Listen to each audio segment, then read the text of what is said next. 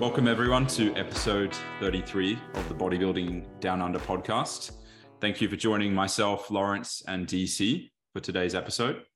Uh, DY will be joining us in the new year uh, for the first episode of 2023. And a bit of a unique episode. We're kind of in that transitionary period between Christmas and New Year's, and thought we'd just start off with a bit of a recap of our festive season and kind of like what what 2022 has had for us, like how we feel about the year, bit of a yearly wrap up, and also kind of discussing what plans we have for 2023 as well. I know Lawrence has quite a quiet year ahead on the cards. Definitely, you're going to be the, the least busy in uh, this coming year, right? Yeah, uh, mate, I'm, I might even just not do the pod next year. I'll have nothing to add. It's just going to be oh, same thing each week. Ate food, trained, nothing exciting. Um, but no, uh, Christmas was wonderful, mate. It was pretty low key. Like as I think I would have said earlier, like before on the podcast, my family was from South Africa initially, so we don't have a ton of family here. It's just the immediate family, mum, dad, my sister, and myself. So our Christmas day is pretty, you know, chilled out. We go to church in the morning, come home, do presents, have lunch, and then that's kind of it. And then, you know, go over to Gemma's in the afternoon. And then Gemma and I, we went down to the Gold Coast. So her granddad has a unit in Palm Beach. And we just went there for a few days, um, just two nights there, which was actually really nice. It was just good to slow down a little bit. We didn't really have a whole lot planned. We just sort of, you know, you know, had some nice sleep-ins, went to the beach, got some some lunch at a few nice places, and just took it easy. Really, watched a lot of cricket, ate a lot of food. Um, well, watching the cricket was was not really Gemma's cup of tea, but she allowed me to do so. Um, so no, it was good, mate. Feeling very refreshed actually. I've got a couple days work coming up now before we then get into, I guess, the new year long weekend, and then after that, it'll be all pretty much back to normal. So I must say, I do look forward to getting back to the usual routine. But as I was telling you off off air, like the last week or so at work, I had, you know, far and away my busiest week ever as a physio, just in terms of patient load. Like it was absolute mania in at the clinic. Um, so it was nice to have a few days to actually slow down after having a week like that. It was good. And I guess uh, you did a bit of a podcast on the Christmas week yourself about how people manage eating and how people kind of just need to relax a little bit. And how did how did you fare in that regard? Like obviously you've recently wrapped up a diet. I kind of know that you wouldn't really have any drama yourself, but yeah, like, and I must say, I, I sort of thought to myself, finishing up a diet so close to Christmas, like, is that potentially gonna at least open the door for a little bit more food focus? But I think, given how short diet was, and like, I know it's kind of the goal of a mini cut is to resensitize your appetite, but I didn't realize really notice mine changing a whole lot. Like, even when I finished, I was kind of like, eh, like, I'm not super hungry at meals still. Like, I was almost disappointed in the sense that my appetite didn't feel a whole lot better. So yeah, I mean, it was it was really cruisy over Christmas, to be honest. Like, didn't I haven't tracked for the last like few days. Like whilst I was down the Gold Coast, I didn't track either. I just sort of had, and I think even on Christmas Day, like I only had one helping of everything, just because you know the mm. appetite's not through the roof. I just tried to make sure to have you know a decent amount of the meat and get enough protein for the day. Did you have any trifle? I did have it some trifle, mate. I do like nice. some trifle. What a wonderful dessert, yeah. Um, yeah. So on, and even the last couple days, like took my scale down purely so I could weigh out my whey protein.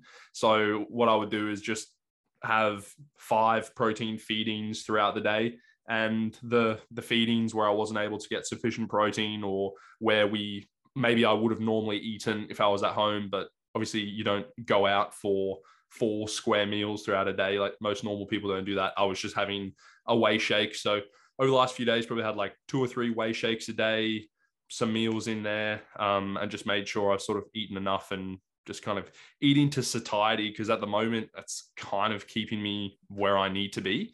Um, and because I was only really eating like three meals throughout the day, if they were a little bit more calorie dense, I wasn't too mad about that because they're kind of making up for where that fourth meal would slot in anyway. So no, pretty good. Like still felt reasonably, um, you know, leanish and tightish whilst we were on holiday. And um, honestly, I think after a, a week of just getting back to normal, we're probably going to be right where we left off. So all in all, pretty successful. And yeah, definitely probably a lot more controlled than it's been in previous years coming off a diet. not feeling like I needed to overdo it around the Christmas period with food or anything like that. I think as you mature as a competitor, you learn that, you know, in a year, these things are going to roll back around and they're going to mm. probably taste quite similar. And there's really no need to, to lose your head in those situations. It's probably more also to do with the fact that you know that you have a contest prep start coming up, you know, relatively mm. soon as well. So for sure you probably can't afford to to really go off the rails and go ham on the ham, so to speak. Mm, exactly. Uh, however, though, as I just learned mere minutes ago from Jack's podcast, I would have needed to eat quite a large amount of ham in order to gain substantial body fat. So mm. I did not eat the entire ham, Jack. You'll you'll know. I think it was I five kilos or something. Yeah, yeah, something like that. I certainly didn't eat 12 kilos of cherries either. So no. Just imagine the uh the pumps the day after with that, oh. much, that much ham as well, right? That's sodium yeah. load. Instant heart attack, but awesome pump. How was your Christmas, DC? Yeah, it was great. It was very low key. Uh, both Nicole and I just went to Nicole's family's place for the day, um, and it was just a, a, bit of a Christmas Christmas lunch, and very similar to Lawrence's um, Christmas, where I, I, just I didn't really eat eat a whole lot. Uh, I had you know one serving of, of, of a couple of things, and in fact, when when we came back home, Nicole's mum gave us like so much leftovers, which is pretty much still sitting in the fridge. And uh, yeah, but I mean, at this point in time, I'm just as busy, so I haven't really taken any time off from from coaching or anything like that. And and uh, this holiday period is is almost it's like similar to any other week for me, really. Um, Nicole and I have a little bit of time off this weekend. We're going up to Sunshine Coast and we're going to spend about three nights up there just as a bit of a, a getaway, you know, switch the phone off and just kind of be present. And uh, I'm looking forward to training up in Caloundra because I absolutely love that gym. It's always um, deserted mm. whenever I've gone and it has such cool Atlantis equipment. So very the world gym to, there or a different the different world gym yeah yeah, yeah the world good. gym yeah so very excited to to train there this weekend, and I might even push in an extra session just based on the fact that I want to I want to use the gym while it's there. Uh, but yeah, not a whole lot else to report in on. Hey, it's um it's been mm. like any other week, really busy. Yeah, same here to me. Like I'm working as per usual, and I mean the only thing that was different this year about Christmas uh, for me and Tiara was just that we hosted Christmas, which is our first time, and kind of had Tiara's family that were in Australia here and all of or the majority of my family. So quite a few people around. I think like almost 30 people ended up showing up. Um, and yeah, kind of a, a lot of preparation involved there in regards to food and and renting the appropriate plates and cutlery, kind of more more stuff involved than I initially thought. But hey, that's what the season of giving is about. How much uh, how much washing up did you have to do? a lot. Fortunately, uh, you could give back the the rented stuff just rinsed. I didn't have to chuck all that through the dishwasher. Yeah, but I know people that have had had parties like that, and they'll just swear by buying like plastic plates and mm. plastic cutlery, so, yeah. so they can throw it all out at the end and not have to worry about washing anything. Mm. But yeah, as I said, I was deloading, so back in the gym now, which, which was great. I did have a bit of a niggle last week, which I actually saw Lawrence for and um, fortunately, that's pretty much cleared up. Um, I think it must have been Lawrence's manual therapy over telehealth. Yeah, I was just doing a bit of Reiki in there through the uh, the cam. I nearly got a little bit more than I bargained for on the uh, on the old telehealth. Given the um, should we say the, the proximity of of Jack's injury to quite an intimate area. Mm. We'll keep that between you and me. Yeah, yeah, as always, patient confidentiality, of it's course. Just, it's just that like this bit of skin between like the hamstring and the glute, like. Just... Naturally, I I asked him to unrobe. I, I needed a thorough assessment. Mm. yeah, considering this will be our final episode of 2022, I think it would be a good opportunity to just kind of discuss the year that has been and maybe mention some of the things that we have on the agenda for 2023. So, Lawrence, I'll let you kick this off again. Yeah, well, um, I suppose I did a similar sort of wrap up on my own podcast a few weeks ago. So definitely go listen to that for a more in depth analysis of the year. But overall, I think it's been very good. Like I've been quite pleased with with how the training's been. I definitely think that it's it's difficult to you know hedge how much progress you've made in that second year of such a long off season because you know things do start to to slow down a bit more like you've been in, in a surplus for so long. So you're maybe not noticing things move at such an alarming rate as you you do when you exit a prep for example and you look back on that first year since finishing prep and you go oh wow i've come so far. Like things are going to slow down and and that's to be expected but i certainly think it's been a good year. I think just in terms of overall balance i've been very happy with how this year has worked out because I was obviously starting full time work for the first time. You're always going to be a bit worried, you know, like, am I going to get time for all the stuff that I usually do? And obviously, me being quite a busy person, like taking on the podcast this year, wanting to keep up my training, starting work, like it was going to be a bit of an adjustment. But I'm really happy with how the, you know, work life balance is at the moment. And I definitely think that that will help next year because obviously next year is going to be a prep year, which is very exciting. And I think I've pretty much got all the dates now of when when all the competitions are that I, I want to compete in. So it's looking like I should hopefully be able to do all five that I initially planned on. And it's going to be huge. Yeah, it's obviously going to be an expensive year. We know competing is is not a cheap thing to do, but you know, at the end of the day, like I don't think either any of us have ever regretted a single cent that we've spent on bodybuilding or you know show fees, travel to get to shows, all that stuff. It's it's worth so much to us. So I'm I'm really really excited. Like even Jack and I were talking the other day about you know those little doubts that you have of you know have you actually even done enough? Like it's really funny how we get in our own heads with this stuff, but I think I'm very confident that I'm going to be much improved in in a lot of shots in all shots, but definitely more in in others than some. And yeah, I'm certainly motivated to to do my absolute best next year to bring a really good package and and of course to win, you know, as many shows as I can and and hopefully um, take it as far as I can in in ICN and WNBF as well. So it's going to be a good year, mate. I'm I'm very excited, and I'm also equally excited to share the journey um, on here and, and on my own podcast as well. Like in the past, the OG General Muscle followers might remember the, the Prep Chronicles, which was me talking on my story for 10 minutes on a Sunday when I was getting my steps in. But at least, you know, this year or this time around, I'll have a more concrete platform to actually share, you know, the contest prep journey and and be able to let people have a bit of a, a look into what things are really like. So I'm really pumped. It's to be a good year, mate. Awesome. Yeah, I think you're certainly uh, going to be the busiest from a bodybuilding standpoint out of us three or the other three hosts. Um, can't wait to see you undertake that. And I mean, I, I reflect on that photo that we took um, back in 2023, uh, 2020 at Macrobat, if you remember that. Mm. Mm. Yeah. I reckon I was maybe, maybe, what do you reckon, seven, eight weeks out, something like that? Yeah. Because I was lean, right. but I wasn't like shredded, shredded yet. Mm. So, yeah, just some very significant growth from you since mm. then. Yeah, I think so. And I think it's funny because it, it really speaks to how like powerful your own genetic makeup is because there's even certain body parts that have been in no way prioritized this year that also look a lot better. And mm. it's just a reminder to people like don't feel like you're missing out by prioritizing something else. Like my back and, and hamstrings obviously been a big focus of this year and there has not been one block where i've thought okay we're going to smash the quads or the delts for example but if I look at my front shots, I, I see that both of those are, have improved as well. So, you know, play to your strengths in the sense that if you only need, you know, eight sets of quads or, or six sets of delts to to get progress done for the week, like don't feel like you need to be smashing them as well. Like focus on the stuff that needs to be focused on. And those other muscle groups are just going to keep coming along because, you know, that's that's how they were a strong point on your physique to begin with. Mm. Didn't you rate your genetics as like an eight or a nine out of 10? no, a 10. A 10, yeah. No, I read it. 10. 11, right? 11 out of 10. Yeah. No, yeah. 10 for my genetics, 11 for my looks, and then 12 out of 10 in terms of how humble I am. Like personality. And your work, yeah. work ethic as well. Yeah, exactly. Exactly. Yeah, gotcha. Nice, man.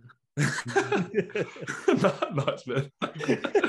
oh, but yeah, no, all things considered, it's going to be an exciting year. And yeah, it's going to be good. Hopefully, um, you boys are able to be as many at as many of the shows as possible and backstage and all that good stuff. So, but yes, that's enough about me. What about you guys in terms of um, obviously not from a competing standpoint, unless one of you two are gonna, you know, do the old switcheroo.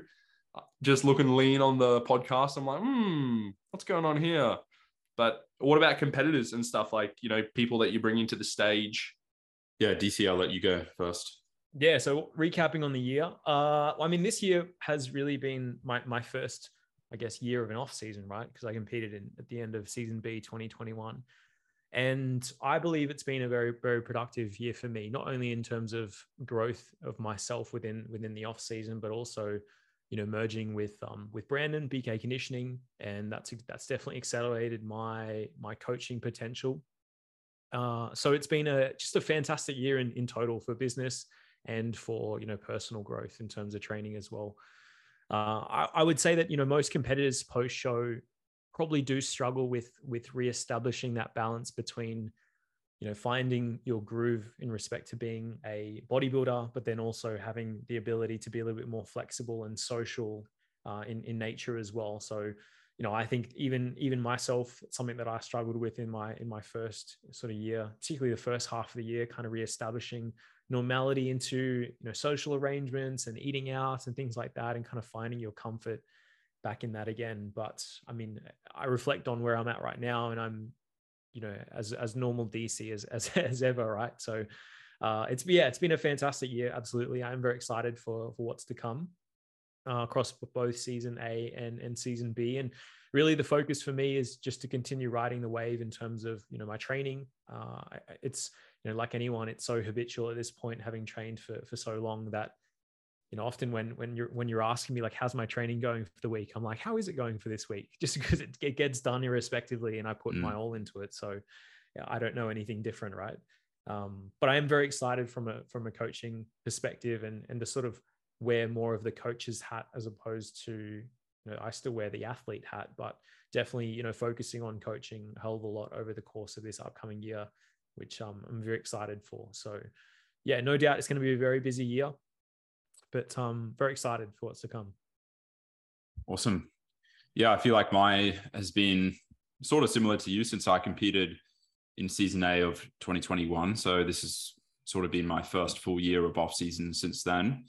And yeah, very, very, very productive from a training and a physique standpoint. Probably my most productive year of of growth ever from a bodybuilding standpoint. Um, maybe aside from when I first started lifting, but maybe arguably even even better than that. Um, so in 2023, I'm just hoping that I can at least replicate that. Obviously, like naturally, muscle growth does slow down at some point, but I'm hoping that um, 2023 will be similar to 22 in that respect. And um, if I can replicate the same amount of development in the gym that I've had this year, then I'll be I'll be quite happy leading into my prep for for 24 season B.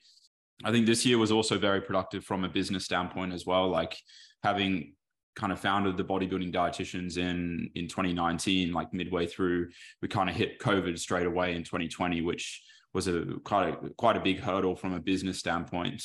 And therefore, like last year, kind of got that momentum rolling again, especially with Tiara and I prepping. And then heading into this year, it was like uh, full guns blazing, and um, it's been it's been great. So yeah, 2023, like continuing to to build upon TBD as always. And on that note, I've got some a good amount of competitors, particularly for season B. I've already got at least five, a few men's physique, uh, all males at this point in time, but mainly about th- about three men's physique and two bodybuilders, uh, which will be good. So can't wait to um, prep them and have a have a good mix for TBD because Tiara will have quite a few females as well for season B. I expect them to look soft as butter on show day. My good friend Jack. We'll wait and see. Oh, I'm gonna have to start paying Jack each week as well to try and you know influence that that decision.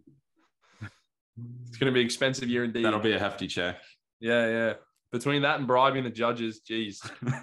Lawrence is just going to be pulling the old like, sorry, how's uh how's your men's bodybuilders looking for uh for season B? They they doing all right? Are they all right? Yeah, yeah. The prep timeline so far? Maybe just a little bit behind time or what? Yeah, you're just gonna start to see me getting very erratic on the podcast. I just mm. want to talk about Jack's clients like for the entire episode.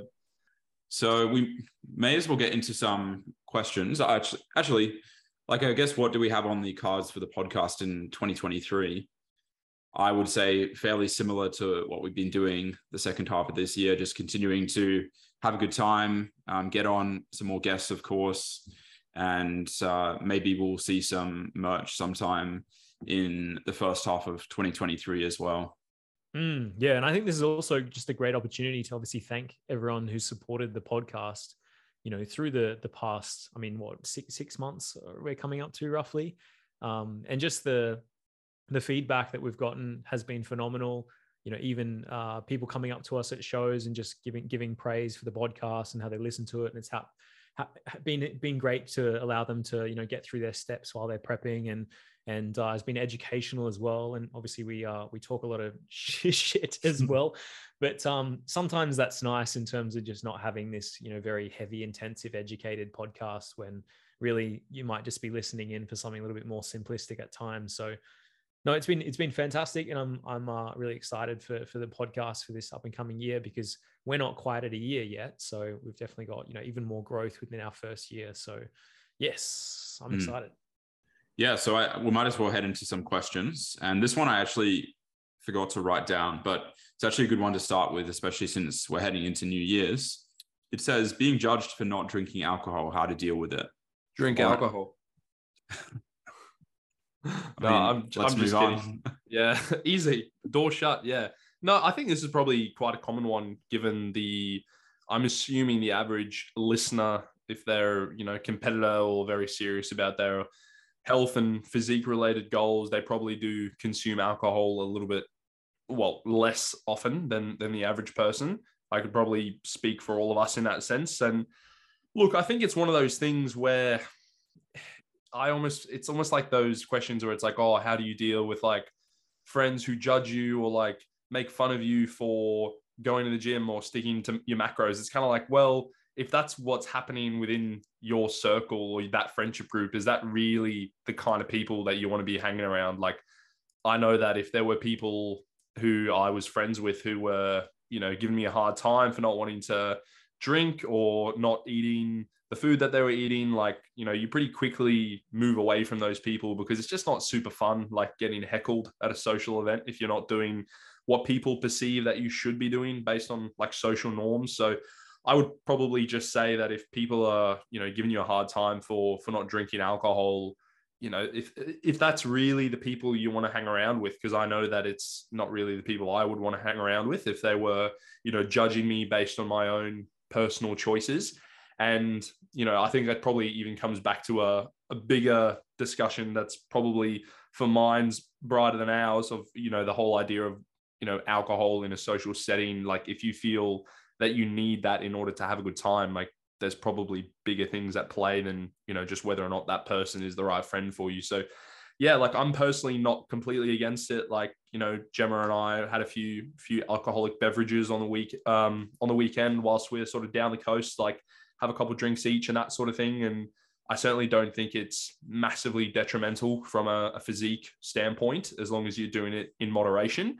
But if it's something you're not comfortable with and you have people in your life that are consistently doing that, you know, maybe just sort of reframe whether or not those are, are true friends that you want to hang around with.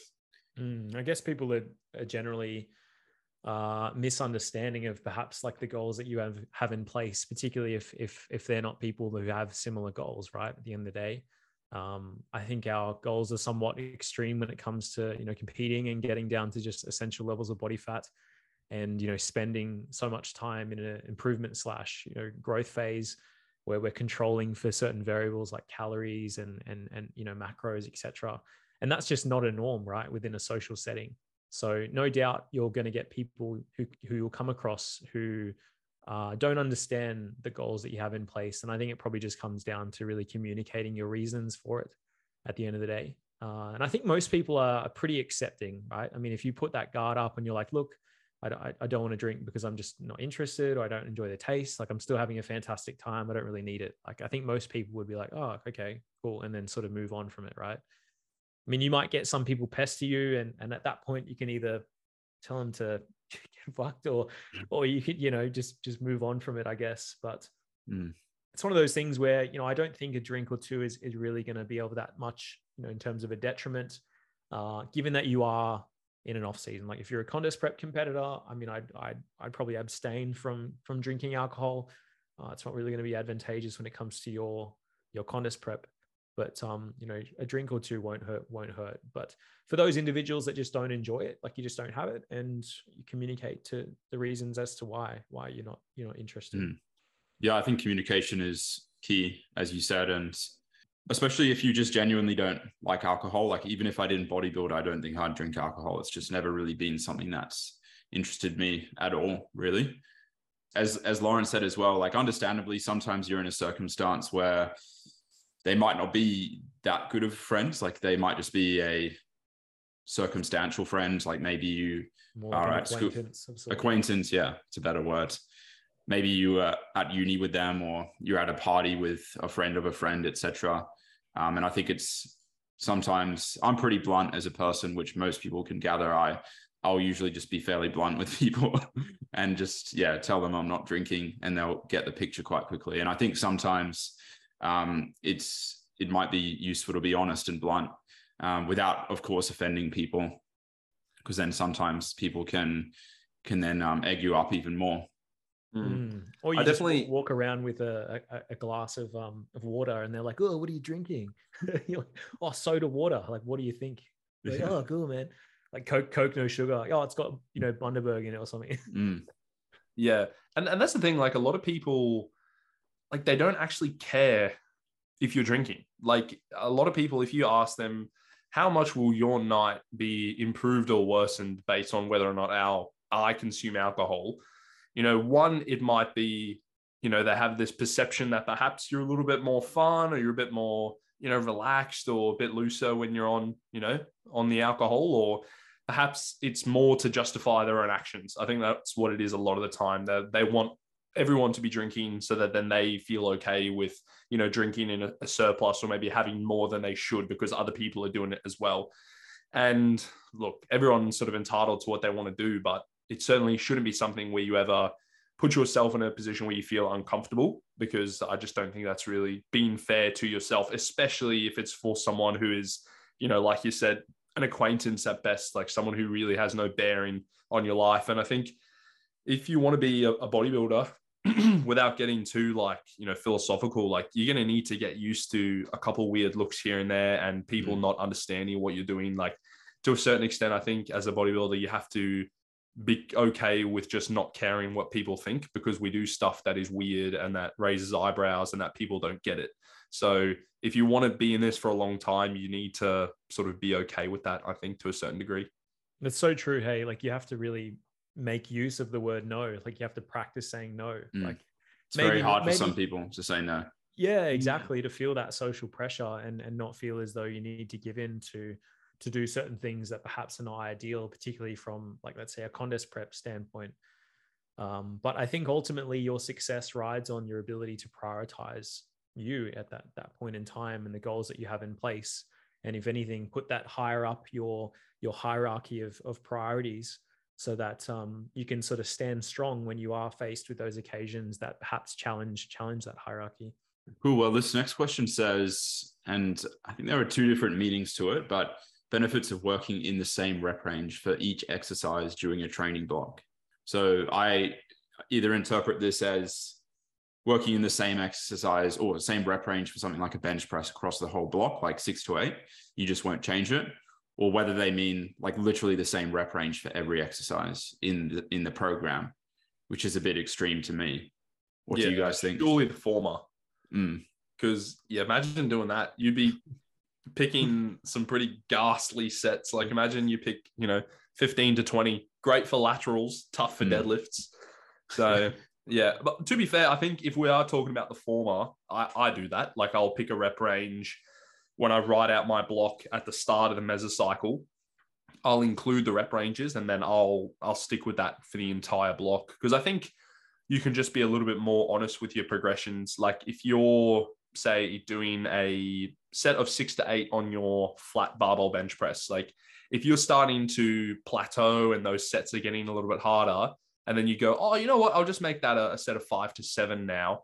You might be actually shortchanging yourself in terms of trying to progress your training in a you know in an actual progressive overload sense. So I think that keeping those the same um, whilst ensuring that your technique is still sound, that your your actual proximity to failure is where you want it to be, is probably the best way to do it. But I've certainly been a little bit different nowadays than what I used to be. Like I would always do straight sets and be like, okay, three sets of ten to twelve for all of it. Whereas now I'm I'm more likely to do either a top set and a back off set for like leg movements if I'm because my volume for the most part is much lower but say even for exercises where I want more volume, like back, I might do two loading sets where I do a rep range of eight to 10, and then I'll do like a back off set as well, just to kind of, you know, exhaust those muscle fibers in a different rep range. Cause I don't know about you guys, but, you know, a set of eight to 10 can be very hard work. Like you can be using some pretty substantial loads if you're doing like a bent over barbell row or a T bar row or something. So after two sets of that, like you might be a little bit systemically cooked, um, especially if you train the way that we got. Like we're all quite, you know, high intensity, fairly close to failure trainees. So actually just lowering the load for that last set, I find nice just from like a mind muscle connection standpoint and just getting a little bit more in terms of reps out of the set without completely gassing yourself by using the same heavy load. Um, that's definitely something I've used a lot more this year. I guess it comes down to that whole question around like, is periodization beneficial for hypertrophy training?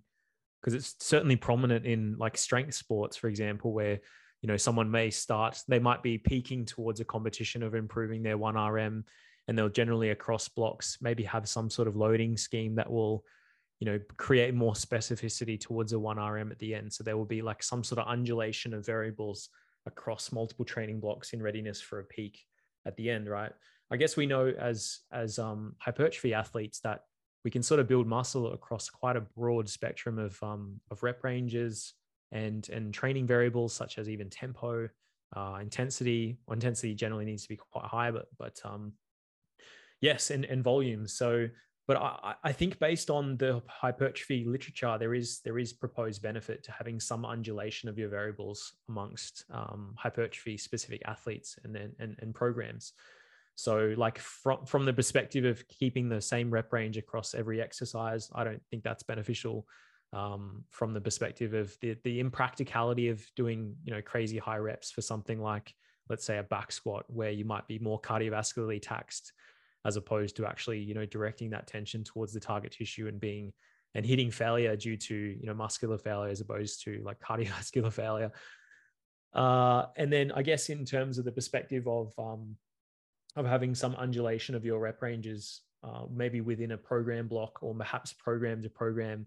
I do think that you can somewhat like hit plateaus if you just run the same rep range for for multiple blocks, and particularly if you've got you know goals surrounding strength, you might want to have some sort of undulation across programs where you know maybe one program block you're you're you're doing your compound movements with let's say 10s or 12s and then the following program block maybe you're doing sixes or eights or something of that manner. And I think it almost provides somewhat of a novel stimulus as well, in the sense that you've got something new to try and tackle and, and new figures to try and aim towards and strive towards within a particular program block.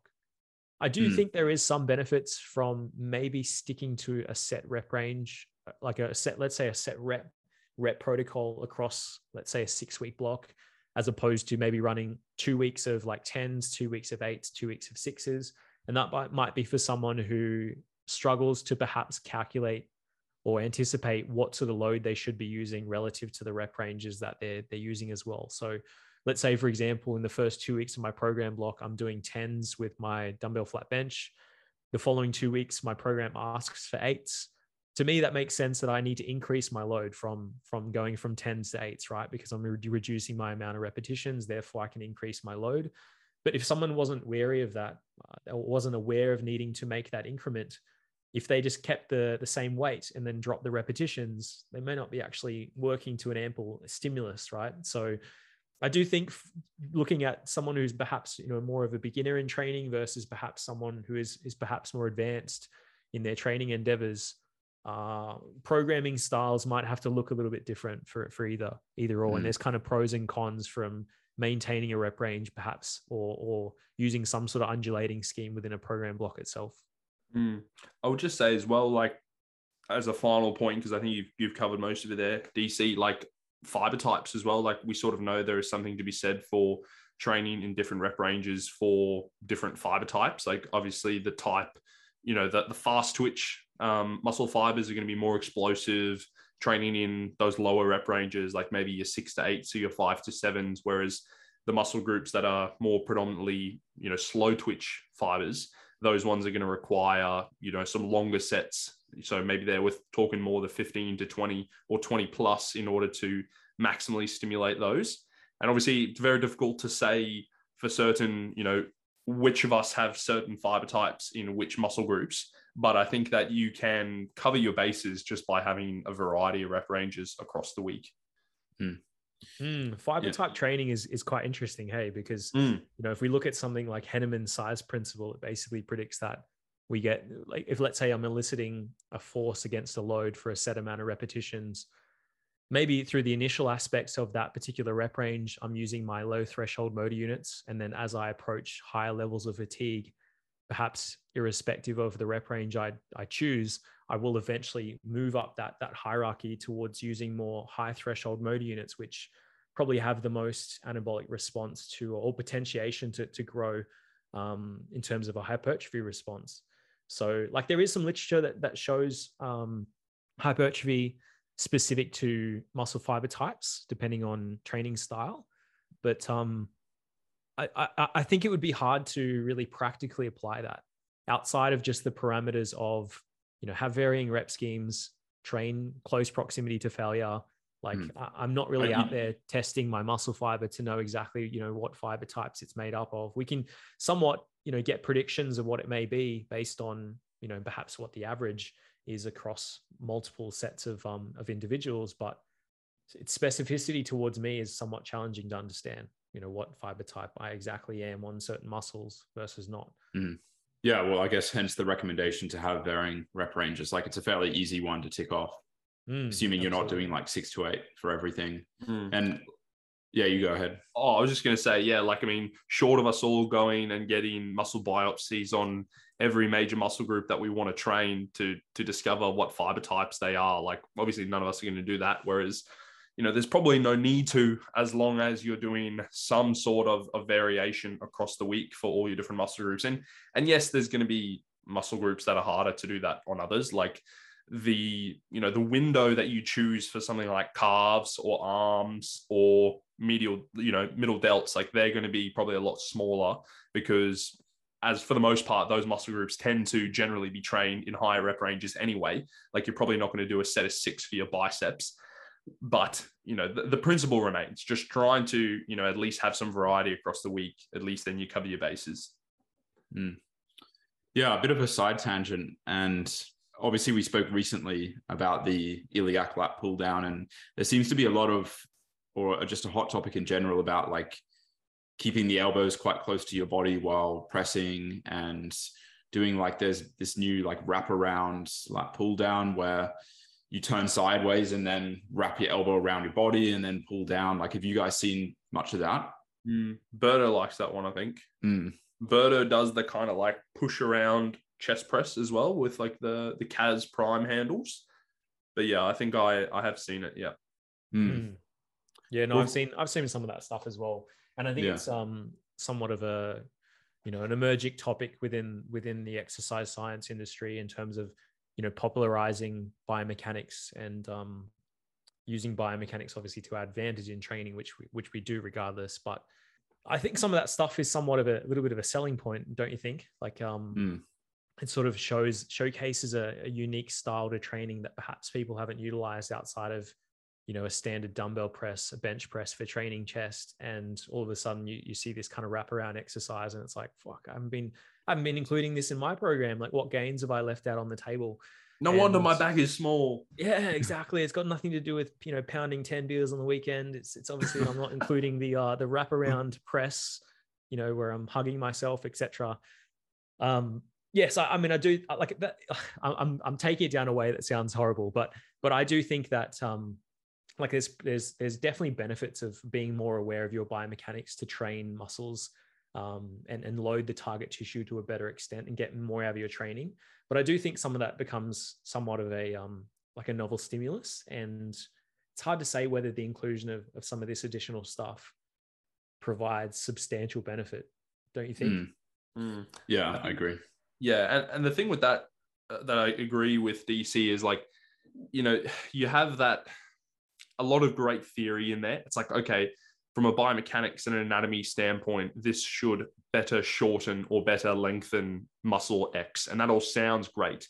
But we don't actually know if that means we're going to get better hypertrophy outcomes. And I think that's where it just has to come back to an individual basis of try that variation hey, does that variation feel good in terms of comfort, not causing you any pain? Are you getting good muscle disruption? You know, getting some good DOMs the day after, which we know is not everything, but it does, I think, contribute somewhat to whether an exercise is doing its job. You know, do you have some disruption? Then, okay, that could be, you know, a viable option for you as a, another variation in your toolbox. But one thing I just love to like to caution people on when we see these sexy exercises that have been made very popular by you know people like Coach Cass, who by the way are, are brilliant minds and I think they do great stuff in the industry. We, you don't you don't want to miss the forest for the trees because you don't want to be a young trainee like 16 year old kid sitting there just analyzing your lat pull down to make sure you get it this exact right way and then you know you just piss away eight weeks not even training hard because you're just so focused on every millimeter of movement and you're not actually trying hard enough. Because I think we can all agree that there are people who train pretty poorly, but they put in a lot of effort and they can still make pretty tremendous results, especially early on. So I think, like anything, if the pendulum swings too far either way, there's a problem. Like there is a middle ground. And I think that effort still needs to be central to everything that you do. And if you overanalyze these things, I tend to find people get into that state of, you know, paralysis by analysis where they're thinking a lot about a lot, but doing very little. Mm. Yeah, I've, yeah, well said. I personally included the the wraparound uh, lat, lower lat biased row, which, as you said, like it it genuinely feels as if that target area is being sti- like a heavy stimulus on that area, which is nice. But it's just interesting. Okay, does that actually is that actually going to translate to as much muscle growth compared to something like a, a barbell row, mm. where obviously the barbell row there's a lot more tension on the overall back, but it's not isolating the specific lower lat as much. So these are questions yeah. which we we don't have the answers to right now. Yeah, and it's it's the exact same thing with like the prime equipment. And it's like, would I love to train with prime equipment every day?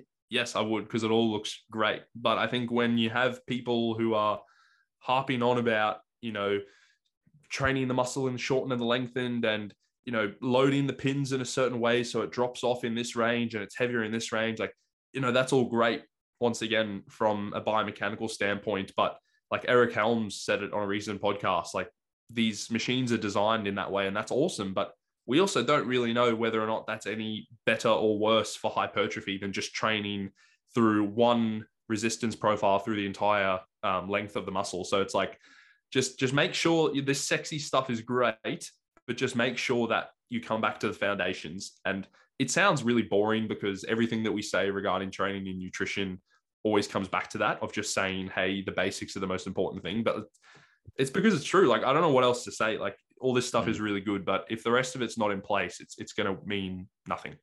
Mm, sure. And I think yeah, none of it means a whole lot if you just don't train in hard enough to, to begin with, right? Mm. Uh, if you just well, I think that's a good segue onto this next question. Yeah. Which is uh out of all four of you, we'll include DY in this. Who would you be most intimidated to train legs with? Which I mean, that could be intensity aside. Like some of you might be scared to train with someone else regardless of intensity? Well, I've only not trained with DC. I've trained legs with both of the other gentlemen, so I don't know if I'd be. Oh, is it the fear of the unknown? Is that? Yes. So I would have to say DC because I just don't know what I'd be getting myself into, and I do know he's a very strong human being, so he'd be my pick. Very cool. Um, um who who would I be most fearful of? Um, or intimidated is the key word. Intimidated from. I feel like I would be more excited to train with you boys than intimidated, to be honest. yeah, I don't know if intimidated. Uh, I'm not really intimidated. Um, I don't know. Uh, let's say let's say you, Lawrence, because I reckon you'd, you'd you'd probably get me on the hack squat. Oh, that's high praise. That's high praise, mate. But look, it, it means very little if my if my legs aren't big enough. So that will be my my north star in prep. Regardless, Mm. just need to get the legs bigger. Hmm. But have you have you guys trained together? No, You I haven't. No, Adjacent, I've, I've haven't you? spotted I've spotted uh, Jack before, for incline bench press, but that's that's about it. Mm. Hmm. Yeah, I'd, I'd probably have to pick Lawrence just because we've got unfinished business. And- You know what Jack's gonna do now? That's why I just primed the conversation. I just threw the the hack squat out there, and Jack Yeah. just like got all like edgy in his seat, just like propped up Yeah. at the edge of his seat. He's like, "Oh, all right, here, it's my turn." this is what's going to happen. We're going to be, you know, mid October. I've already done a couple shows, two weeks out from the next set of shows. I'm depleted. And Jack's going to be like, hey, man, hit legs again at Brisbane on the pre core hack. and he's going to put on, you know, seven plates more than I do because by then he's going to be 100 kilos lean. And then I'm just going to be cactus. It's the master plan. Yes, exactly. your shoulders going to be hurting even just from like the pads digging into your your Yeah. traps the Bone on pads bone. like the your, yeah your, your calcaneus bone just like pushing against the uh the platform you're like this hurts man Yeah, please, Jack, no. yeah, I must say though, if I had to think outside of you know the BDU crew, like I think training with BK, I'd need a bit of a give myself a bit of a talking to before hitting legs with that man because he, like, just watching his face on some of his sets, like how how hard he trains, like I think that would be very cool. yeah well i, I uh trained with bk t- trained with brandon just before he went on his trip to to bali. And um we used his pendulum squats uh pendulum squat machine. And i definitely took a few of those sets to just complete failure where uh, I could not push past that concentric phase and basically bombed out at the bottom because I'm like, I'm taking this, I'm just running it straight. so that was a lot of fun. My quads were definitely sore for the for the day's proceedings, but um, no, I get excited when I get to train with B man. He's got a good little setup in his gym, and uh, every time we record some content, go into a session together. So it's um, it's always a good time. What pendulum does he have? I asked him the exact question. I don't. I don't believe it's actually branded. I'm not Oh, entirely okay. sure what what brand it is. I think it Hmm. might be a maybe one from China or something like that. I'm not, not entirely sure. I think that's Yeah. what he told me when I asked him what it was. He wasn't sure. Yeah, because I'm still just don't know if I can run that pendulum at Southside consistently, just because of how how brutal it is. But I think I might have to throw it in the next block. You could But try and the- reverse band it. Yeah, that's the, that's the other thing. Hey, because I've been doing that with the V squat, the Atlantis one. Like it's just it's very light at the top, and I'm just it just feels weird. You know, you get past the hole and you just like shoot up. So Mm. it's like okay, I'm I'm gonna I'm gonna ban this so that I Mm. can, you know, make it a bit harder at the top, and I don't have to put as many plates because then the the, the counterweight sucks. the counterweight is quite strong, right? So I remember using it Mm. at Caloundra and yeah, you fly up like you Mm. fly out of the hole. Whereas yeah the one at the one at um at Brendale is is definitely not like that. It's Yeah. um, it felt a hell of a lot heavier than than the one, and I think B's B's probably felt most most similar to like the Watson. Watson I just found was was very heavy, and Yeah, uh, that's B's weird, yeah. Pendulum felt really heavy as well. So it doesn't have a counterweight. B's one, does it? uh, I don't actually remember. I think it does, but it's not it's not very big. Mm. yeah. I don't think the Watson has a, a counterweight, which is why when you get to the bottom, it's like even Game like you could have a, a plate each side, and it's so heavy. Mm. So, Yeah. but the one at Mount Gravatt looks nice. Yeah, that's the same one as at Brendale. Yeah. Okay. Yeah, I kind of that's the only thing I miss uh, training legs at Brendale is that Watson, but I get to use the Cybex Smooth at the moment for legs, which is good. I think it's Arsenal. It's either Arsenal or it's no, it's Gym 80 at Brendale. Is it Gym 80? Oh, okay, Yeah. yeah, yeah. Because I think they've got Arsenal stuff and also Craft, Pure Craft, something like that. Hmm. Um, okay, Gym 80, yeah, sure. Yeah. Do they have a Cybex hack at Yes, they do. At Riggs? No, no, not at Riggs. Sorry, at Brendale they do. Have you ever run that? No, I haven't. I Hey, you gotta get on it. eventually. Yeah. It- it's just the yeah it's it's great. I'm on that at the moment. And i've it's really interesting because at at Club Lime, I would I would always feel the need to reverse band it because I was like, oh, my knees get so sore, and then I didn't do it for ages, and I've gotten back to the Cybex hack, and I just thought, you know what, like let's just see how it goes. Like if my knees can handle it, they can handle it, and yeah, no, no reverse band, no dramas, um, because I think that Mike Israetel, like he debated Kassem with this, and he makes a good point about the reverse banding, where it's like, you know, if you are missing out on that deep stretch position, like you are potentially shortchanging the more hypertrophic part of the rep range. And I think unless it is for managing an injury, then it probably is better just to you know experience the the full the full stretch at the bottom. And I think unfortunately a lot of people you know they throw the bands on there just so they can put a few more plates on because good griefs, the way that some people wrap it up, like those bands get absolutely destroyed. It's terrible. Yeah, I think maybe it, some people get to a strength level where it might become more necessary on their knees, but I guess you would be more of the expert in that realm. Well, yeah, I mean, and that's the thing, like it's all relative strength, isn't it? Because someone mm. who can do three and a half plates for eight if they work up in a gradual manner, they can probably also do four plates for eight, and then maybe one day do four and a half, and then five because you know their tissues have adapted as long as they're recovering properly over that time. So yeah, I think for the rep ranges that we work in as bodybuilders, I, I wouldn't see that say that's as much of a of a consideration. But obviously, everyone's going to be different, and you know, there's probably more nuance in that question for another day. But mm, I mean, it might be beneficial, like the reverse band, if someone doesn't really uh, they're not really comfortable in very very deep uh, hip flexion against uh, you know with load. And maybe they've got femoral acetabular impingement of some sort or just you know some sort of injury around that area. Like maybe that that might provide some some benefit to still being able to load the movement with mm. less discomfort in the bottom range. That's why i know some people opt for more of like the the pivot leg press as opposed to doing like the 45 degree leg press. It might just feel a little bit more comfortable on their hips in comparison. Mm. Um, oh, have you used the Cybex that's pivot squat press? Uh, Do they have one of those which, that? I don't know what the brand is at Brendale. Do you know, Jack? I think it might again be Gym 80. The one where you can make it unilateral if you yeah, want. Yeah, yeah, yeah, yeah.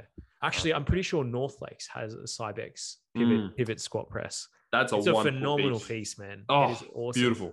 So it good. It's probably the nicest squat press I've ever used. Yeah. Like, the Atlantis one is really good, but just it's really heavy at the top. So when you unrack, you're like, this is going to kill me. And then as you get into it, you're like, okay, it's not as bad, but it is just very, it's very heavy at that top, like when you're close to that terminal knee extension, which, you know, can feel a little bit apprehensive at times. But yeah, the Cybex one is is just perfect. It feels mm, so good. I think that's almost quite similar to the Panatta one that I used at the the Stafford World Gym We've got a squat press there or a pivot leg press. And I remember unracking it being like, whoa, what have I got on this? Yeah. And then I went through the range and I'm like, oh, this is fun.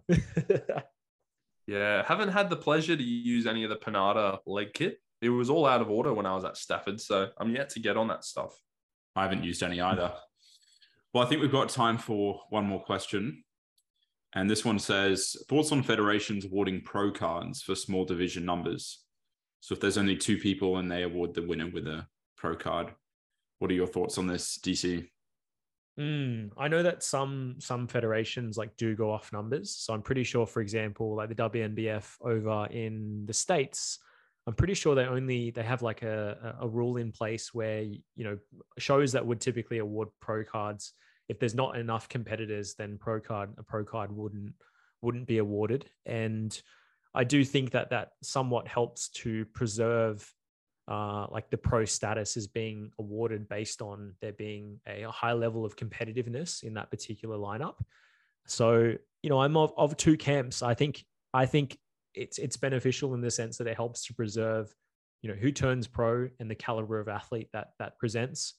Um, but then there's that whole premise of, you know, what if someone competes in a in a smaller show and has, you know, what we've coined in the past, like quote unquote, a very pro worthy physique, but um, they don't they don't have the ability to to win a pro card because it's just not you know showcased at that particular um, it's not presented at that particular competition which would be a shame for that athlete who you know clearly has the caliber of physique to, to showcase on a pro stage So yeah, I mean, it's it's a tough one, right?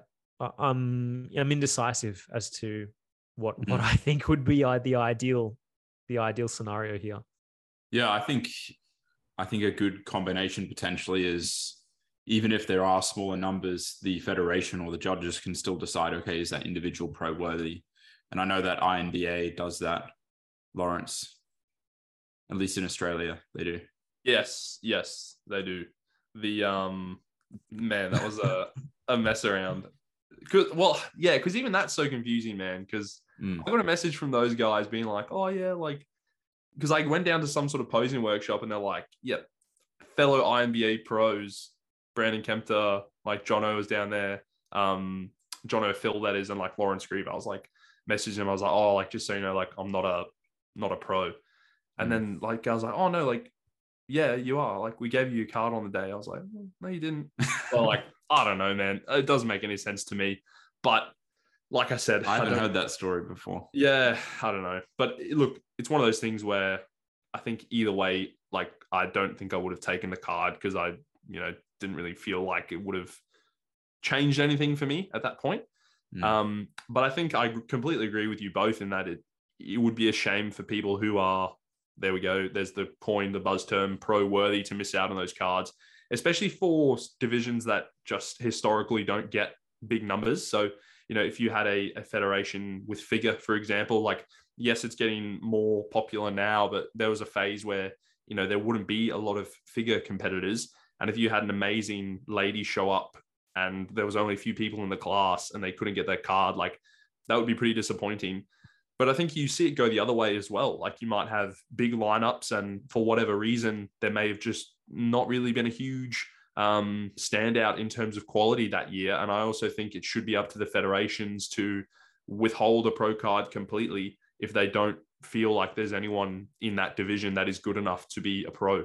Um, I don't necessarily think you need to be like pro standard in the sense of could this person walk onto a pro lineup and place or win because I think that also kind of defeats the you know the the aura or the you know the idea of being a pro that you need to be like a, a class above. And that's also why I prefer shows that don't allow people to compete as a pro straight away. That's just my personal opinion.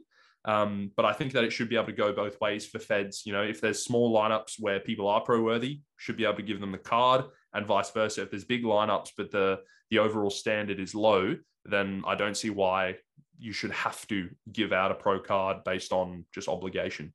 Yeah, or even the other scenario as well, or if there's a small amount of people and someone wins, they don't have to give that person the pro card either. Yeah, absolutely. Yeah. Yeah. I think I think just uh, the word that you know DC used of like preserving pro status. I think that's the most important thing because I think there was a Mm. phase where you know pro cards getting handed out, and I understand you almost need to do that to a certain extent as a federation because you need to build a base of pros. But once you are at the stage where you know you have a good base of, of pro competitors and you can put on decent pro shows and that sort of thing, I think that's where moving to the model that ICN have now, where it's only open class winners at nationals, like I, I think that's perfect because then you can be very confident that everyone who's walking away with an ICN pro card is a very, very good competitor because they you don't you know win an open class at nationals by accident. So I think the the system in place now is really good, um, and I think most federations should you know be flexible where you where you can. Yeah, and I think it is quite rare though these days for someone to win a lineup, even if it is a smaller lineup and not be pro worthy, especially if it's at nationals. Like there aren't, I guess some federations like WNBF will be giving out some pro cards in their first season, but that's technically a national show, I guess. Like it's not a state show. So Mm. hopefully they have a good turnout. And I, I don't think they'll be giving pro cards to people who don't warrant them either. They they don't strike me as Mm. that I'd is agree. that sort of federation. Cool. Well, I think that pretty much wraps up this episode. Uh, thanks everyone for tuning in for our final episode of 2022, and we can't wait to see everyone listening in in 2023. If you did enjoy this one, though, please remember to give us a rating or a review on Spotify or Apple Podcasts, and we'll catch you guys next week in the first episode of 2023.